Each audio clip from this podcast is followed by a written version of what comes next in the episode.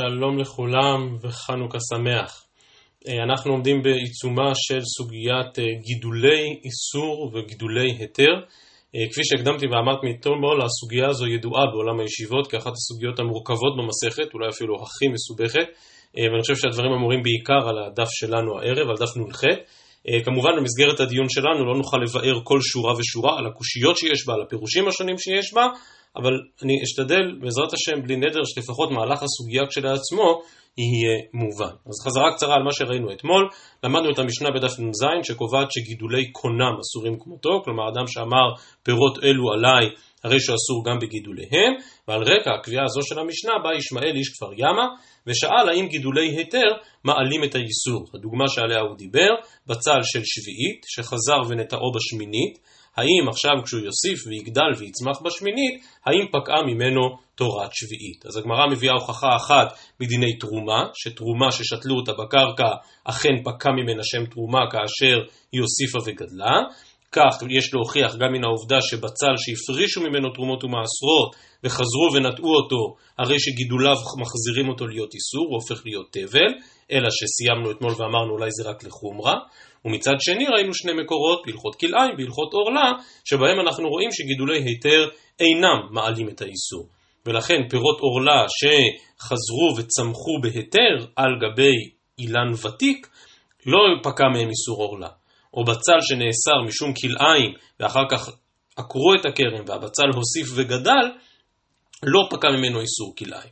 ולכן בכלל ספק לא יצאנו, יש לנו שני מקורות, כאמור אה, תרומה שנטעו אותה ו, אה, ובצל שהפרישו ממנו תרומות ומעשרות וחזרו ונטעו אותו, שאנחנו רואים שם שהגידולים כן מבטלים את העיקר, ואילו בהלכות כלאיים, בהלכות עורלה, יש לנו שני מקורות שבהם הגידולים אינם מעלים את האיסור, אינם מבטלים את העיקר, וכאמור, בכלל ספק לא יצאנו. הזכרנו אתמול את המחלוקת העקרונית בין הראשונים, המחלוקת בשאלה על מה בעצם הסוגיה מדברת, שדעת הר"ן, דעת הר"ן היא שהשאלה באמת מה מעמד הגידולים, האם לגידולים יש מעמד של היתר או של איסור, בעוד ששאר הראשונים מסבירים שכל הדיון כאן בגמרא לא מדבר על הגידולים, הגידולים בוודאי מותרים, כל השאלה זה האם הגידולים הללו שהם מותרים מצליחים לבטל את העיקר שהיה אסור, והאם אנחנו יכולים להפעיל כאן את דיני ביטול ברוב. אז בדף של הערב, בדף נ"ח, ממש כל משפט מתפרש אחרת לשיטת שאר הראשונים, לשיטת הר"ן, כמו שאמרתי מקודם,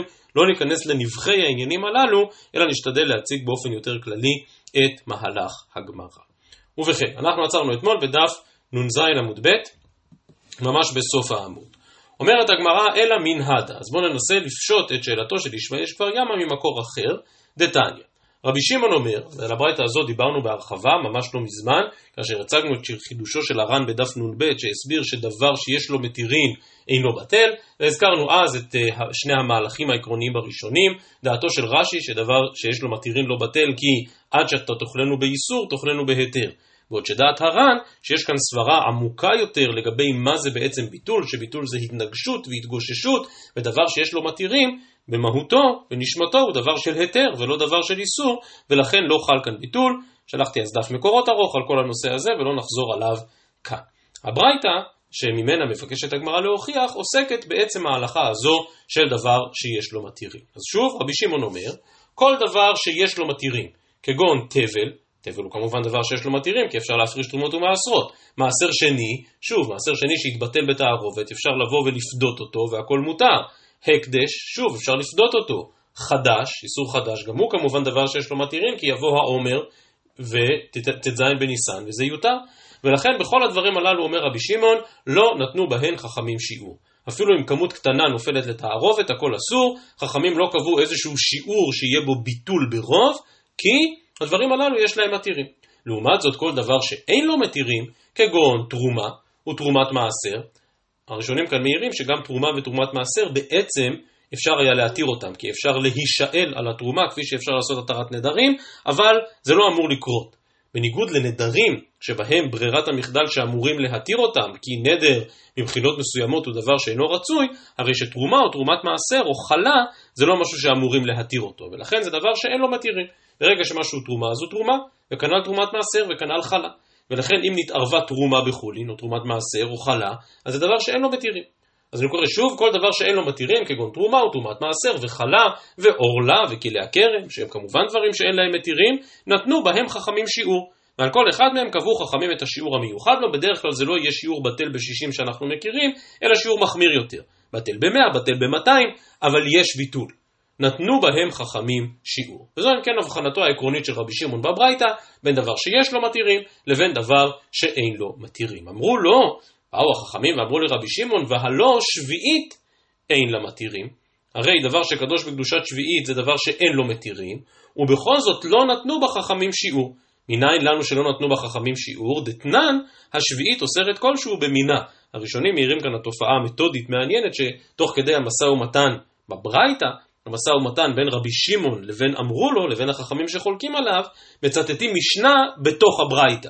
אבל למה מצטטים את המשנה הזאת? כי שוב, באים לרבי שמעון ואומרים, שביעית באופן עקרוני זה דבר שאין לו מתירים, ובכל זאת קובעת מפורשות המשנה בשביעית, שהשביעית אוסרת כלשהו במינה. אבל אמרת שדבר שאין לו מתירים, צריך לקבוע לו איזשהו שיעור, צריך מתישהו להתבטל, בטל במאה, בטל במאתיים, אבל צריך להתבטל. ואילו במשנה כאן נאמר ששביעית אוסרת במשהו, ואין לה ביטול בכלל, כדין דבר שיש לו מתירים.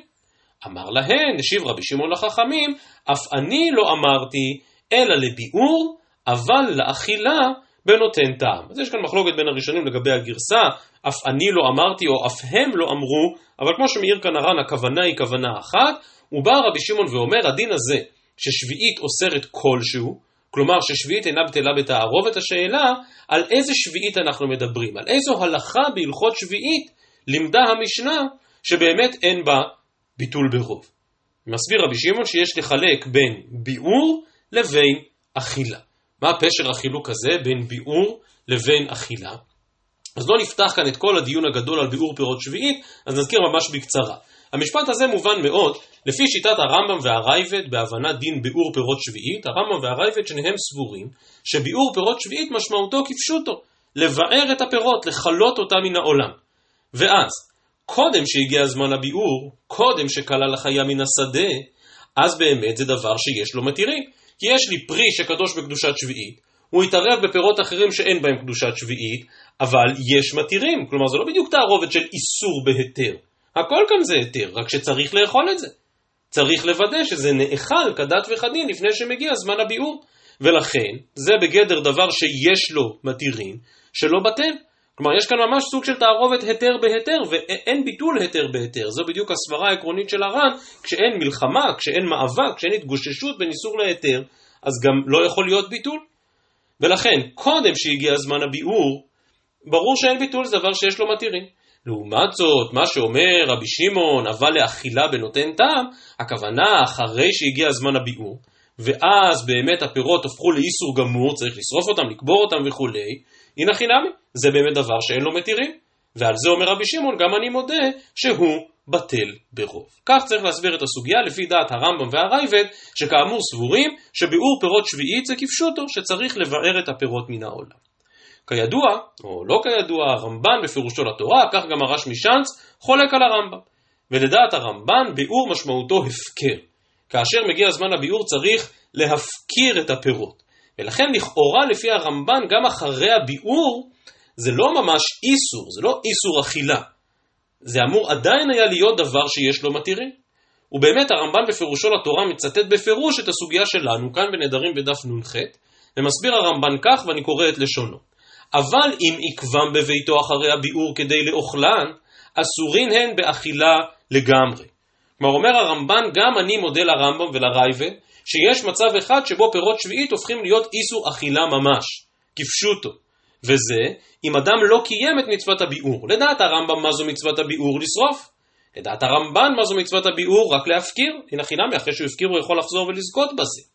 אבל אומר הרמב"ן, מי שלא קיים את מצוותו, ומי שלא הפקיר את פירות שביעית, הנה חינמי הפירות הללו אסורים באכילה.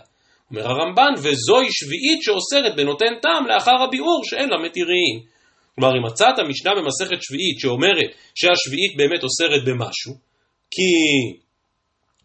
סליחה, אם מצאת בסוגייתנו שלא כל שביעית אוסרת במשהו, שהמשנה במסכת שביעית שאומרת שהשביעית בכלשהו צריך לסייג אותה, ולא בכל מצב שביעית בכלשהו, זה הפשט. דהיינו, כאשר אדם לא הפקיר את הפירות, לא קיים בהם מצוות ביאור, ממילא הם נאסרו באכילה, אז אם הם נאסרו באכילה זה דבר שיש שאין לו מתירים. ואם זה דבר שאין לו מתירים, ברור שהוא בטל ברוב, ודינו בנותן טעם, כך מסביר הרמב"ן, אלא שמסיים הרמב"ן ואומר, ואפשר שהאיסור הזה מדבריהם. כלומר, יכול להיות שהאיסור הזה, שפירות שלא הופקרו נאסרים באכילה, האיסור הזה הוא רק איסור דה רבנן. טוב, לא משנה, גם אם האיסור הוא רק מדה רבנן, עדיין סוף כל סוף זה איסור. זה דבר שאין לו מתירים. ולכן אם הוא ייפול בתוך תערובת, הוא באמת יתבטל. כל עוד הפירות לא נאסרו, זה דבר שיש לו מתירים, ועל זה אמרה המשנה בשביעית, שהשביעית אוסרת בכל שהוא. שוב, היא לא בדיוק אוסרת, אלא הייתי אומר במרכאות השביעית מקדשת. מרגע שנפלו פירות שביעית לתוך פירות אחרים, צריך להתנהג עם כל התערובת הגדולה הזאת כפירות שיש בהם קדושת שביעית. אגב, הרמב"ן מסיים שם את אותו הקטע ואומר שאולי אפילו הביאור עצמו, כלומר כל הדין הזה שנקרא ביאור פירות שביעית, יכול להיות שכל הדין הזה הוא מדי רבנן. אבל אם ככה, אז איך תסביר את כל דברי חז"ל שדורשים מן המקראות הלכות ביאור פירות שביעית? אומר הרמב"ן, אולי הכל אסמכתאות, וזה בכלל לא דין דאורייתא. טוב, זה כמובן מחייב צלילה עמוקה יותר לענייני ביאור פירות שביעית, ואין כאן מקומו. רק כדי לחדד את הדברים, אני רוצה להזכיר הלכה אחת ברמב"ם, ודווקא לא בהלכות שמיטה ויובל, אלא הלכה אחת ברמב"ם בהלכות מאכלות אסורות. בפרק ט"ו הלכה ח' מהלכות מאכלות אסורות, פוסק הרמב"ם כך: פירות שביעית, אף על פי שאם נתערבו במינן בכל שהוא, אינן בכלל איסורי תורה, שאין אותה התערובת אסורה, אלא חייב לאכול כל התערובת בקדושת שביעית כמו שהתבאר במקומו. כלומר הרמב"ם אומר, עומד בדיוק על מה שהסברנו עכשיו, ואומר שביעית זה לא איסור.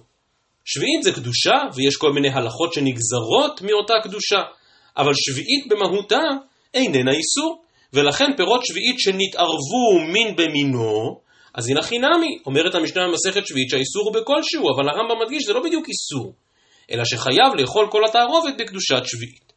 משיג עליו הרייבד שם בהלכות מאכלות אסורות וכותב, אמר אברהם, ויש ביאור אחר בפירות שביעית שהוא לשרפה או לקבורה, והוא שכלי המין האחרון שבאותה הארץ, מן השדה וכולי וכולי. וב, ובזה אומר הרייבד, בין במינו ובין שלא במינו, בנותן טעם. ובמפרשים שם מבואר שייתכן שלא נחלקו, כלומר הרייבד רק מזכיר לרמב"ם, הרמב"ם עד שיש מקום אחד שאנחנו מסכימים, שנינו יחד סבורים שביאור פירות שביעית משמעותו כפשוטו, שצריך שרפה או שצריך קבורה, ואחרי הביאור, איך אתה יכול לומר שאין איסור באותה תערובת, אלא שצריך לאכול הכל בקדושת שביעית? לא נכון. פירות שביעית אחרי הביאור, אז הם חייבים בביאור, הם חייבים בשריפה, הם הפכו להיות איסור גמור, ואז אין סיבה לומר שהם אינם בטילים בתערובת כדין דבר שיש לו מתירין. אדרבה, אחרי הביאור הם דבר שאין לו מתירין. וממילא הם כן בטלים ברוב, כמו שמבואר בסוגיה שלנו. אז ההתדיינות הזאת בין הרמב"ם לרייבד פרק ט"ו מלכות מאכלות אסורות מחדדת בדיוק את ההלכה שמתחדשת כאן בסוגיה שלנו. ועוד הערה אחרונה בדיני שביעית, נחזור אליהם תכף גם בדף נ"ח עמוד ב', אבל עוד הערה אחרונה בהקשר שלנו, כל הדיון הזה שדיברנו עליו עכשיו עוסק בענייני קדושת שביעית, שזה כמובן דבר שצריך לאכול אותו, ומצד שני אחרי הביאור יש מצבים מסוימים שבהם לא צריך לאכול. לכאורה הדבר שנזרע בשביעית נאסר גם מצד איסור אחר לגמרי, וזה כמובן איסור דה רבנן של ספיחים. אז הראשונים כאן בסוגיה שלנו דנים מתי השביעית שעליה אנחנו מדברים, הגידולי היתר ביטלו את האיסור או לא ביטלו את האיסור, האם יש מצבים מסוימים שבהם הדיון כולו לא מדבר על קדושת שביעית, על השאלה האם פקעה קדושת שביעית או לא פקעה קדושת שביעית, אלא השאלה היא האם בטל איסור ספיחין או לא בטל איסור ספיחין.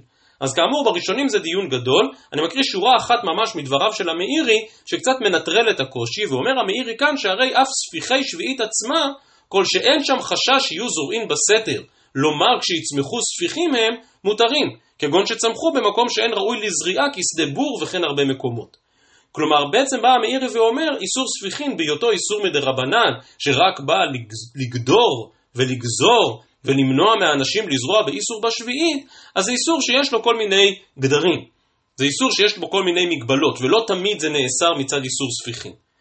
ולכן, בהחלט איסור ספיחין נמצא כאן ברקע, תראו למשל בתוספות שמרחיבים ואומרים שזה כאמור ממש חלק מן הדיון. האם מה שגדל בהיתר אחרי שביעית, יש בכוחו לבטל איסור ספיחין שנוצר בשביעית. אז זה בהחלט נושא שצריך לדון בו כאן, אבל אני התמקדתי מקודם דווקא בשאלה של קדושת שביעית, שזהו הנושא היותר פשוט שנידון בגמרא. טוב, אז הרחבנו קצת בדיני שביעית, וכל זה היה רק כדי להסביר את דבריו של רבי שמעון, אף אני לא אמרתי, אלא לביאור, אבל לאכילה בנותן טעם. מה, מה רוצה הגמרא להוכיח לענייננו מכל הברייתא הזאת, שלכאורה מדברת על סוגיה אחרת לגמרי? על סוגיה דבר שיש לו מתירים, לעומת דבר שאין לו מתירים, והשאלה מה המעמד של שביעית. האם שביעית היא כדבר שיש לו מתירים או כדבר שאין לו מתירים? אז התשובה היא שההוכחה שהגמרא רוצה להביא, זה הנה סוף כל סוף אתה רואה ששביעית אוסרת בכל שהוא. כלומר, אם יש לי משהו שצמח בשנה השישית, והתווסף בו משהו בשנה השביעית מקדושת שביעית, הרי שאותם גידולי שביעית משפיעים גם על השישית, ואוסרים בכלשהו. או במילים אחרות, בצל של השנה השישית, שהוסיף וגדל בשביעית, באים אותם גידולי שביעית ואוסרים גם את השישית. אז הנה הוכחנו שוב שגידולים משפיעים על העיקר. העיקר הוא שביעית, העיקר הוא שישית, ובאים גידולי השביעית ומעניקים לאותו עיקר של השישית את אותו מעמד מיוחד. זה מה שרוצה הגמרא להוכיח מן הברייתא הזאת. אלא שדוחה הגמרא את ההוכחה ואומרת, וזו הנקודה שסיימנו בה אתמול, ודילמה, הנמי לחומרא שאני. ומה הוכחת מכאן? זו שוב דוגמה להחמיר. הבצל הוא בצל של שישית. הוא הוסיף קצת בשנה השביעית, ולכן אתה מחמיר ואומר שהגידולים של השביעית השתלטו על מה שיש בשישית לחומרה. זה בדיוק כמו שראינו על בצל שהפרישו ממנו תרומות ומעשרות, ואחר כך נטעו אותו שוב בקרקע והוא חזר וצמח, אז איסור תבל בא ומשתלט על העיקר, לחומרה. שאלתו של ישמעאל איש כבר ימה הייתה לקולה. האם בצל של שביעית שצמח בשמינית, האם עכשיו גידולי שמינית מבטלים את השביעית? על זה לא, אנחנו לא יכולים להוכיח מן הברייתא מרבי שמעון.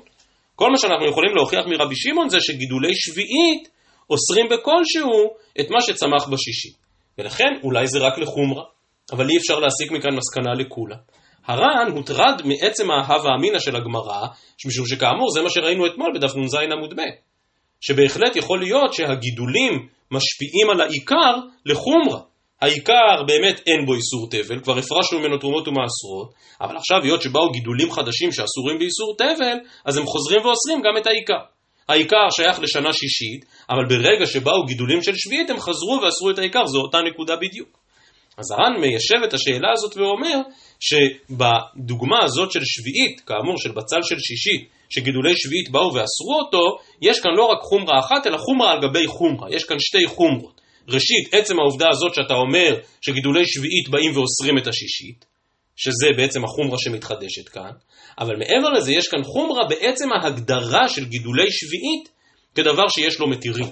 כלומר, למה אתה אומר שגידולי שביעית אוסרים את של השישית? כי אתה אומר שביעית זה דבר שיש לו מתירים, אפשר עוד לאכול את זה לפני הביאור. ואומר הר"ן, טוב, זה גם זה חידוש, להגדיר שביעית כדבר שיש לו מתירים. ולכן הייתי חושב שאולי בזה לא יחמירו. כמה שמלן אומרת הגמרא שגם בזה יחמירו. שביעית נחשבת כדבר שיש לו מתירים, ולכן מה שצמח בשביעית חוזר ואוסר את מה שגדל בשישית. עדיין אין בזה תשובה לשאלתו של ישמעאל איש כפר ימה, מה קורה כאשר גידול של שביעית יצא אל השמינית, ועכשיו הגידולים הם גידולי היתר. האם בכוחם לבטל גם לכולה את האיסור? האם בכוחם לבטל לכולה את הקדושת שביעית או את חובת הביאור שיש כאן?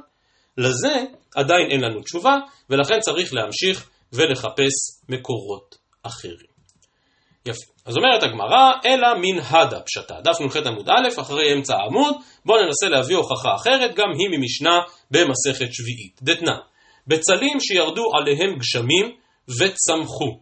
אם היו עלים שלהם שחורים, אסורים. הוריקו, מותרים. עלים שחורים זה ביטוי לכך שבאמת יש כאן אה, צמיחה חדשה. הבצלים הללו, שוב יש לנו בצלים של שנה שישית, שירדו עליהם גשמים בשנה השביעית, ויש מחלוקת גדולה מאוד בין המפרשים מהו בדיוק המקרה שמדובר כאן. האם הבצלים האלה עוד נמצאים בקרקע, אלא שהם כבר הגיעו לגמר בישולם, הגיעו כבר, הם מוכנים לחלוטין, הם בעצם לא צריכים את הקרקע, ולכן לא ינהגו בהם דיני שביעית, אף על פי שהלקיטה שלהם תהיה בשביעית, ולכאורה בירקות הולכים אחרי לקיטה. טוב, הראשונים צריכים ליישב גם את זה, אבל שוב, זה מחייב זליגה לדיני שביעית, אין כאן מקומה. אפשר גם להסביר, וכך נקטו חלק מן המפרשים, שהבצלים האלה כאן תלושים לחלוטין. כלומר, מדובר על בצלים שנתלשו מן הקרקע. אם הם נתלשו מן הקרקע, אז איך יכול להיות שהם חזרו וצמחו בשביעית? הרי הם כבר תלושים. והתשובה היא שזה משהו שהוא דומה לסוג של עציץ שאינו נקוב או משהו כזה, כלומר שהם עדיין יש איזושהי יניקה מן האוויר או מן הקרקע, ולכן יש בהם איסור. ובכן, מה מחלק את המשנה? אם היו עלים שלהם שחורים, זה אומר שהם המשיכו וגדלו בשנה השביעית, אז ממילא הם אסורים, יש בהם דיני שביעית. לעומת זאת, אם הם הוריקו, אם העלים לא שינו את צבעם, סימן ששנת השמיטה לא השפיעה עליהם שום דבר. שהם לא גדלו שום גידול משמעותי בשנת השמיטה. רבי חנינא בן אנטיגנוס אומר, אם יכולים להתעלש בעלים שלהם, אסורים. כלומר, אם באמת צמחו עלים כאלה, שאם אני אמשוך את העלים אני אעקור את הבצל כולו, אז הכל כאן זה חטיבה אחת. הכל הוא דבר אחד. ולכן, הם אסורים. טוב, כל זה עוד לא מוכיח שום דבר, כי גם כאן אמרנו הכל לחומרה. מדובר על משהו שבא מן השישית, הוסיף וצמח בשביעית, ואתה מחדש שאם באמת הייתה צמיחה משמעותית בשביעית, אז הכל אסור. טוב, זה גם אמרנו מקודם. ההוכחה היא מן הסיפא. מסיימת אותה משנה ואומרת, וכנגדן למוצאי שביעית מותרים. אותה הלכה, אבל הפוך. בצלים של שביעית, אם ירדו עליהם גשמים והם צמחו ועכשיו יש להם עלים שחורים בשמינית, אז העלים השחורים משתלטים על, ה, על הגידול, משתלטים על הצמח. ודינו עכשיו כדין של מוצאי שביעית. וכנגדן למוצאי שביעית מותרים, זה בדיוק שאלת ישמעאל יש כפר ימה. אומרת הגמרא למימרא דגידולי היתר מעלין את האיסור, חד וחלק, הנה מצאנו משנה מפורשת, שמדברת בדיוק על שאלתו. דוחה הגמרא בדחייה שבאמת יש בה הרבה מן הדוחק, וזה ודילמה במדוכנין. כלומר, מדוכנין לשון דיחה, שכבר באו ובעצם אותו בצל שגדל בשביעית, אותו עיקר שגדל בשביעית, לא שמו אותו בקרקע כמו שהוא, אלא בעצם ערבבו כאן את הכל ביחד, חתכו כאן את הכל ביחד וערבבו את הכל ביחד. במצב כזה באמת הולכים אחר הרוב. אבל אין החינמי כאשר מדובר על בצל שלם שבא מן השביעית לשמינית, וחזר וצמח ופרח בשמינית, זה לא משנה. יכול להיות שגידולי יתר עדיין לא מעלים את האיסור. אלא אומרת הגמרא, אז אולי נביא הוכחה אחרת, אלא מנהדה, דתניא. המנקש עם הכותי בחסיות, שוב, של סוג של גידול שדומה למה שאנחנו מדברים עליו עד עכשיו, בצל, שום ו- ודומיהם, המנקש עם הכותי בחסיות. כותי כמובן לא מפריש תרומות ומעשרות. אותו פועל שמנקש יחד עם הכותי, רשאי לאכול מהן אכילת ארעי. כלומר, הפירות הללו כרגע, החסיות הללו כרגע, עדיין לא חייבים בתרומות ומעשרות. למה? כי עוד לא נגמרה מלאכתם, עדיין קוטפים אותם בשדה, ולכן מותר לאכול מהם אכילת ארעי. מה הסברה שלו? למה הייתי חושב להחמיר? כי הייתי אומר, אולי הכותי הזה מראש נטע כאן חסיות של תבל. והרי הצומח מן התבל אסור כמו תבל.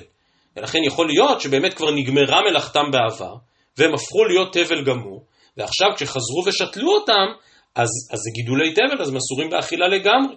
כמה שמלן של זה לא חוששים, ואומרים כאן הראשונים, כי מדובר על ירקות, מעשר ירק רק מדי רבנן, ולחשש כזה לא חוששים. ולכן האכילה היא אכילת ארעי, אבל מעשרן ודאי.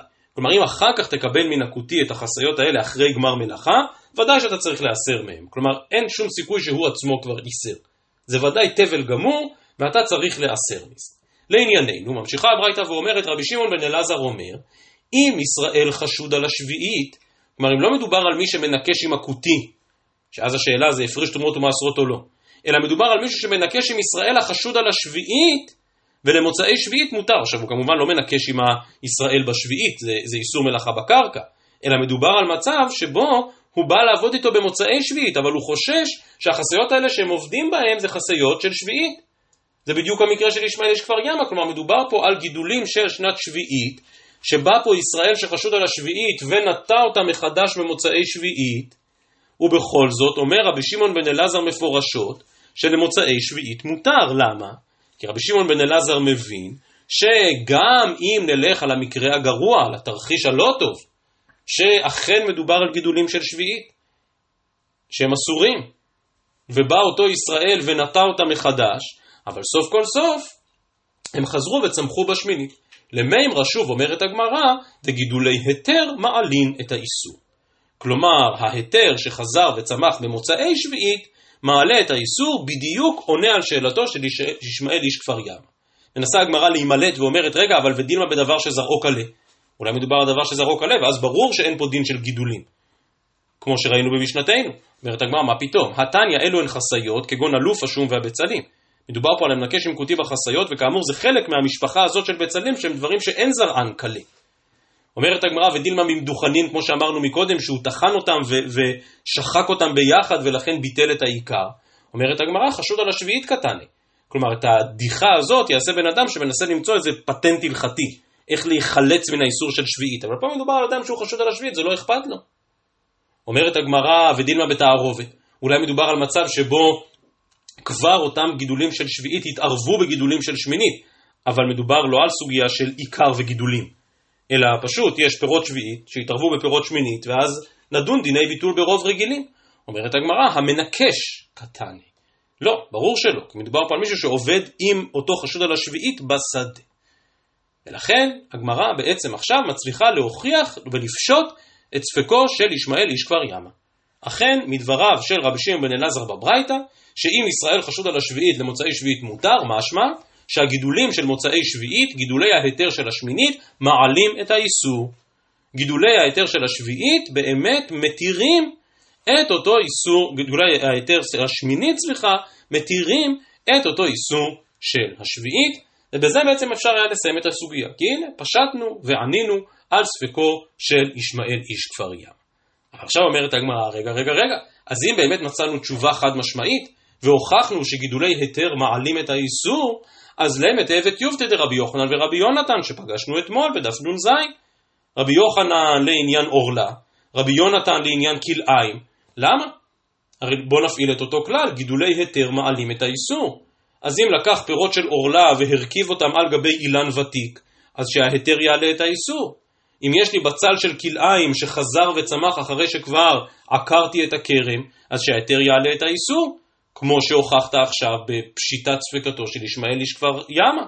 אז למת יאבת יובטא דרבי יוחנן ורבי יונתן, אותם שני מקורות בעורלה ובכלאיים, שמהם הוכחנו אתמול שהיתר לא מעלה את האיסור. אמר רבי יצחק, ורק על המשפט הזה היה אפשר באמת לתת שיעור כללי שלם, אמר רבי יצחק, שני השביעית, הואיל ואיסורה על ידי קרקע, בתהילתה נמי על ידי קרקע. ואם אתם זוכרים, כאשר התחלנו את הסוגיה אתמול אמרתי שבאמת סוגיית גידולים היא סוגיה מורכבת כי יש לדון בה בהרבה תחומים. בכלאיים, בעורלה, בתרומות ומעשרות, בשביעית, בנדרים, אבל מסברה כמובן יש גם מקום לחלק בין התחומים. וזה מה שעושה רבי יצחק כאן. ובא רבי יצחק ואומר, ייתכן שגידולי שמינית מבטלים את קדושת שביעית, ולעומת זאת גידולי היתר לא מבטלים איסור כלאיים, או גידולי היתר לא מבטלים איסור עורלה.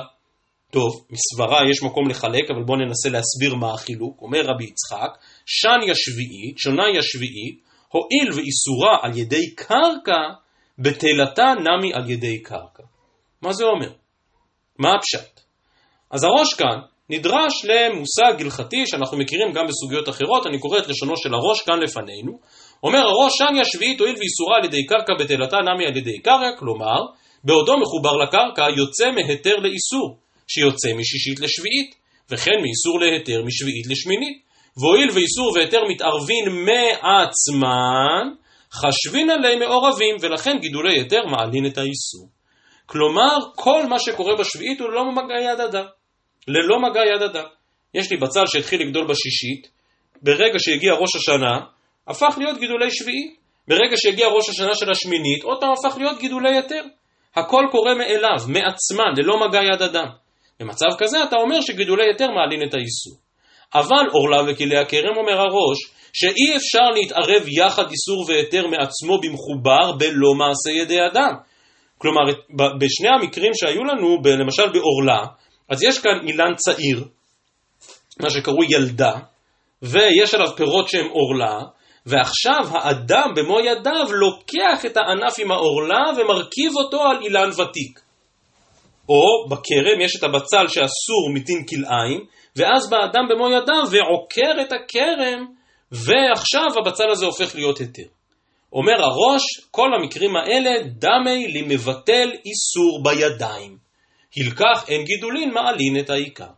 כלומר הראש מעמיד את התירוץ הזה של שניה שביעית הואיל ואיסורה על ידי קרקע, הראש מעמיד את האיסור הזה על פי קטגוריה הלכתית אחרת שנקראת ביטול איסור לכתחילה. כלומר, אסור לאדם לבטל איסור במו ידיו. בשביעית, לא ביטלתי במו ידיי, זה קרה מאליו. זה קרה מאליו כי פשוט הגיעה השנה השמינית. בכלאיים, בעורלה, עשיתי איזושהי פעולה שתוביל להיתר. כך לומד הראש. המפרשים מקשים על הראש כל מיני קושיות, ואני רוצה להזכיר בעיקר את העובדה שזה לא לגמרי מתחבר במילים של איסורה על ידי קרקע, בטלתה על ידי קרקע, משמע שהקרקע ממש מייצרת את האיסור, או מייצרת את ההיתר. ובאמת הר"ן כאן מפרש באופן שונה מן הראש. כותב הר"ן, שניה שביעית, הואיל ואיסורה על ידי קרקע, כי דכתיב, ושבתה הארץ. בטלתה גם כאן על ידי קרקע.